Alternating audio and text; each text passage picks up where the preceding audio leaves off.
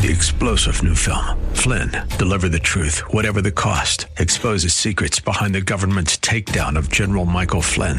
Flynn knew what the intel world had been up to. He ordered the first audit of the use of contractors. This set off alarm bells. He told the truth. He was the most dangerous person for Donald Trump to hire. They had to get rid of Flynn. Flynn, deliver the truth, whatever the cost. Available now. Watch it today. Go to salemnow.com. Salemnow.com. It's known as the Hall of Faith. Found here in Hebrews chapter 11, it's a list of men and women who did extraordinary things for the sake of God's kingdom. We'll look at them next.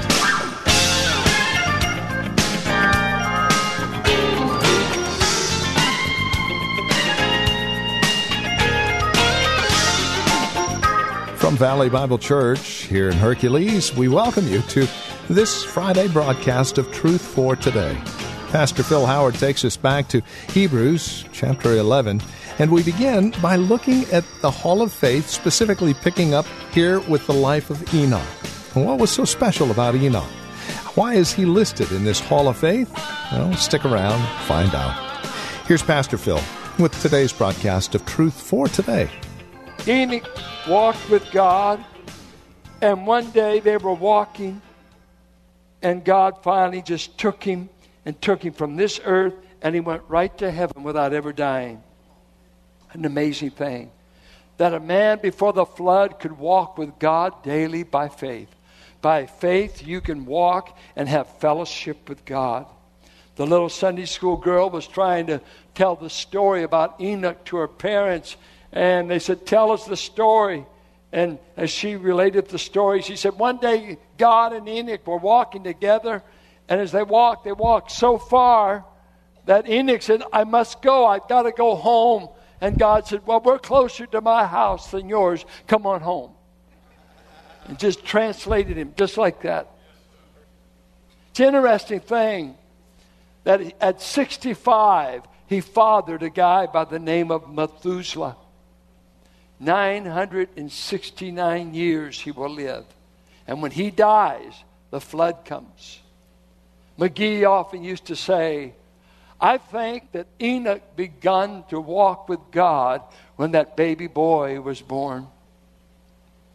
I've heard him say, if a baby can't turn you towards God, there's no need of this skinny preacher trying. Nothing ought to talk to you louder than the children God puts in your arms. I've known many a rowdy who said, I didn't go back to church until I had children because I didn't want them to grow up to be like me. I didn't want them to grow up and do what I did. And so I went back to the church. God, save my boy, save my girl. Don't let them fall into the lifestyle I fell into. And so Enoch, whenever at 65 years of age, he began to walk with God. By the time he was 300 years old, God says, You might as well come on home, Enoch. And he just caught him away. By faith, he walked with God every day. Did you know what the Bible said? Walk by faith with God, walk in the Spirit with God, walk in love. We are a people who, by faith, walk with God daily. We have fellowship with Him. And John said that. You have fellowship with God. And Enoch is this great example. But it all came because he simply believed God. Then Noah. Oh my, Noah. Can you imagine living next door to a man working on a boat for 120 years? Just think if that was your neighbor. So you know he's had a heat stroke. Something's wrong. We don't even know what rain is. We've never seen rain in our life. What rain? What's rain? And this guy says it's going to rain and it's going to be a flood. What's a flood? Right here, who knows where they were. But, you know, still plush, nice, rivers. God watered the earth with dew, no rain. And Noah heard God say, Build an ark. And faith made him say, if God said it, there's going to be a storm. If God said it, I could see 120 years in the future. All I got was word from God. Says, build an ark. By the way, here's the blueprint. This is how long it's to be, how wide. Uh, all the animals, I want to get on board with you. Uh, some animals, seven of some animals, two ordinarily. Why seven animals? Did you ever think about that?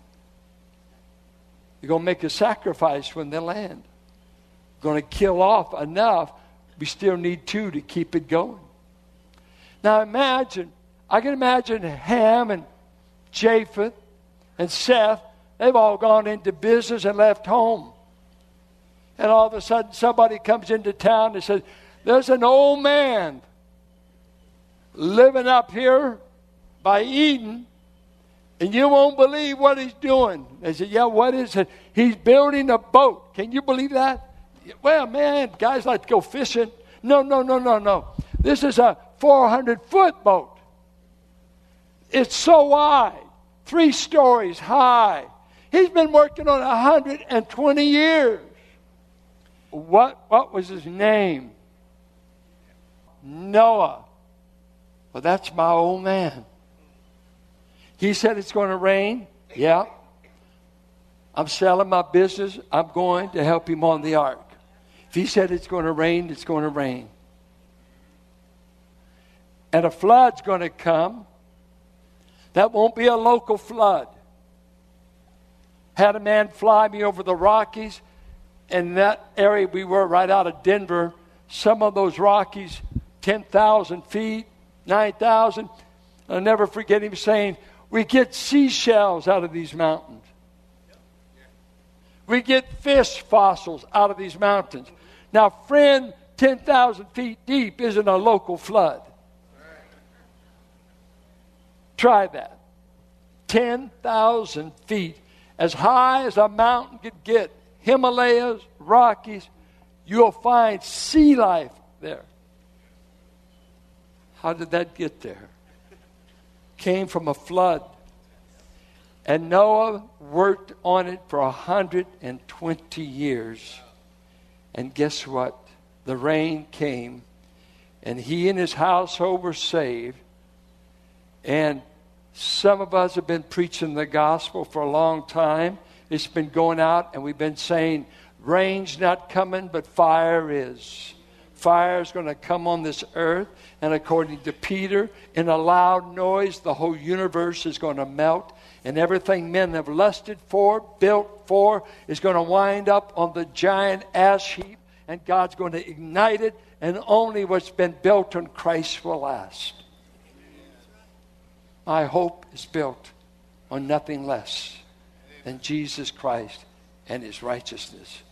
All other ground is sinking sand.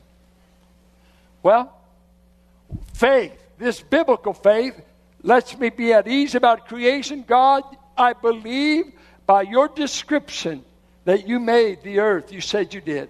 All the stars, the planets. Settle, settle. I like apologetic books, but you don't have to send me anymore. I'm convinced. I believe it. Abel, you are righteous with God, not just over your offering, but God accepts everything about a righteous man when he's walking by faith. Whatsoever is not of faith is sin. Romans 14 23. Enoch, I want to walk with God. He says, if you live by faith, you can. Noah, I want to work for God. You can if you believe His word. Don't worry, it will happen just like He said. The future is as real as the present, for faith has given substance to it and given me a full conviction about what's coming ahead. Not a bunch of babbling politicians that don't know anything. The professional liars, many times. I take the word of the living God. And there's three things you need to know about this faith. Three things. Verse 6. Number one, it will be impossible for you to please God if you don't believe Him. God can do nothing for you so long as you will not believe Him and treat Him as though He's lying or as though He's not to be taken serious. What does it say? Verse 6 And without faith, this kind of faith, it is impossible to please Him. Isn't it amazing how many of us, even as Christians, struggle to believe God at times? You can believe Him for eternity. You'll fight me all day over the fact you have eternal life and worry yourself sick about tomorrow. Do you know any Christians that ever worry? Let's just bow our heads for a word of prayer. Then you just raise your hand. How many of you ever worried? Doubt? Discouraged? Where is he? When will it happen? What? Uh, uh. We all battle with it. Don't worry. I take care of sparrows. I take care of flowers. If you'll just put me first and walk by faith, I'll take care of you. Boy, it sounds so easy. But he said, if you don't believe me, you won't have eternal life. And if you refuse to believe me, you'll never experience the kind of life I intend for you to live. Walking by faith. You know, I get tickled with people, especially the planning type. They want me to line out years ahead. Go ahead. I'm walking by faith. Ah, you can make a plan. Proverbs says you can make a plan, but commit it to the Lord, and only He can make it come about. We walk by faith. Two, you must believe that He is. How much proof do you need for God's existence? He has said, I've given you creation, and you can't explain it by natural means. And I wasn't waiting for Charles Darwin to go to the Galapagos Islands and figure out these big turtles had to come from some natural process.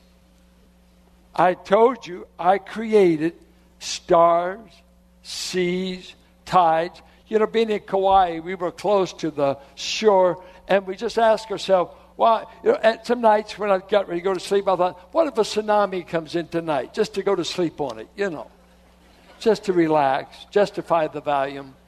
Uh, you know, what about, well, I, I, I drown.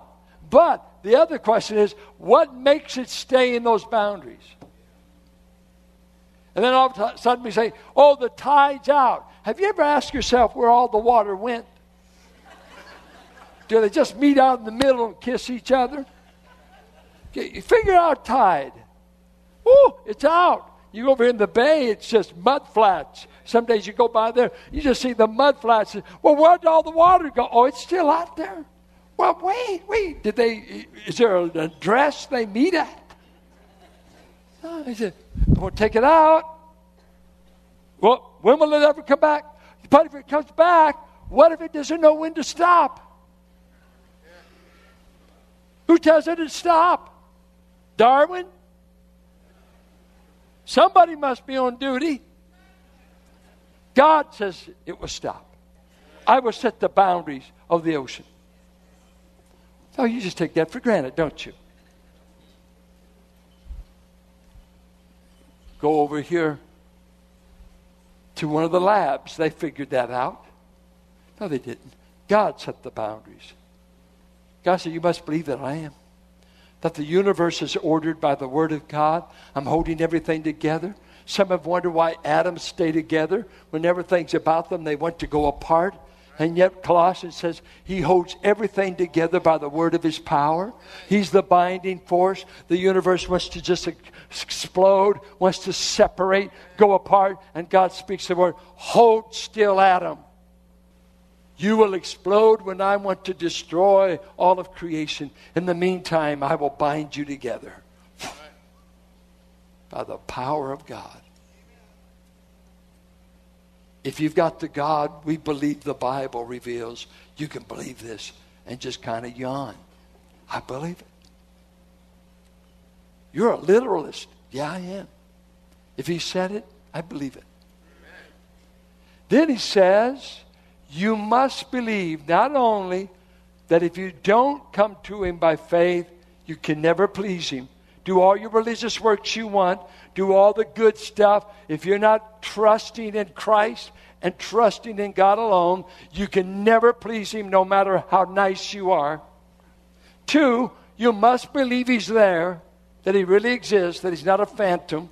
And three, you must believe that he will reward anyone who seeks after him. You can never seek God and Him not reward you. He's there and He takes serious anybody that seeks Him. It's why He said, Seek the Lord while He may be found.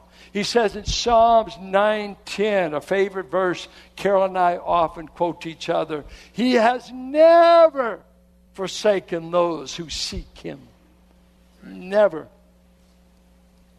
I was studying some years ago in this passage, and I never can look at it anymore without that study and that uh, illuminating time of this verse. And I've read commentators on it, and so many of them don't even touch the rewards those who seek Him. They just kind of they go on. I, I I looked at about 10 commentaries before this message. They, they never even mentioned the rewarding, but the word rewarding there is a word to pay wages. Uh, he pays a wage, is the idea. No one goes unrewarded who seeks God. Now, God made real to me in my study, and it just came out of nowhere, and I can never talk this verse without going back to that scene. I must tell you, it's about 1950. I'm six years old. I had had a terrible fall. I jumped when I was two years old, did a serious injury, and I underwent over the course of the years six to seven surgeries to correct one childhood jump. And I wound up in crutches and braces on my right leg. My leg was four inches shorter, and man, had all kinds of problems. And I'm on these crutches and these braces. They were heavy, they were on the outside of my leg. Had to sleep in a crib when I was young. Should have been out of a crib, but they didn't want me to fall out of the bed with all this equipment on me. So I had all kinds of uh, struggles overcoming this fall. And so I'm a kid on crutches and braces for at least two years. Crippled Children's Fund is taking care of me, doing different things. But I would uh, play out front with the kids. And I remember when my dad was being let off on Carlson. Carlson is south of Cutting in those days. And he would walk to South 29th Street in Harbor Gate War Housing, not far from Butler and the Ford plant in the Bay. We were down that far. Uh, when we say South Richmond, we mean the next stop is the Bay. And my dad was a whistler. And I could often hear him coming.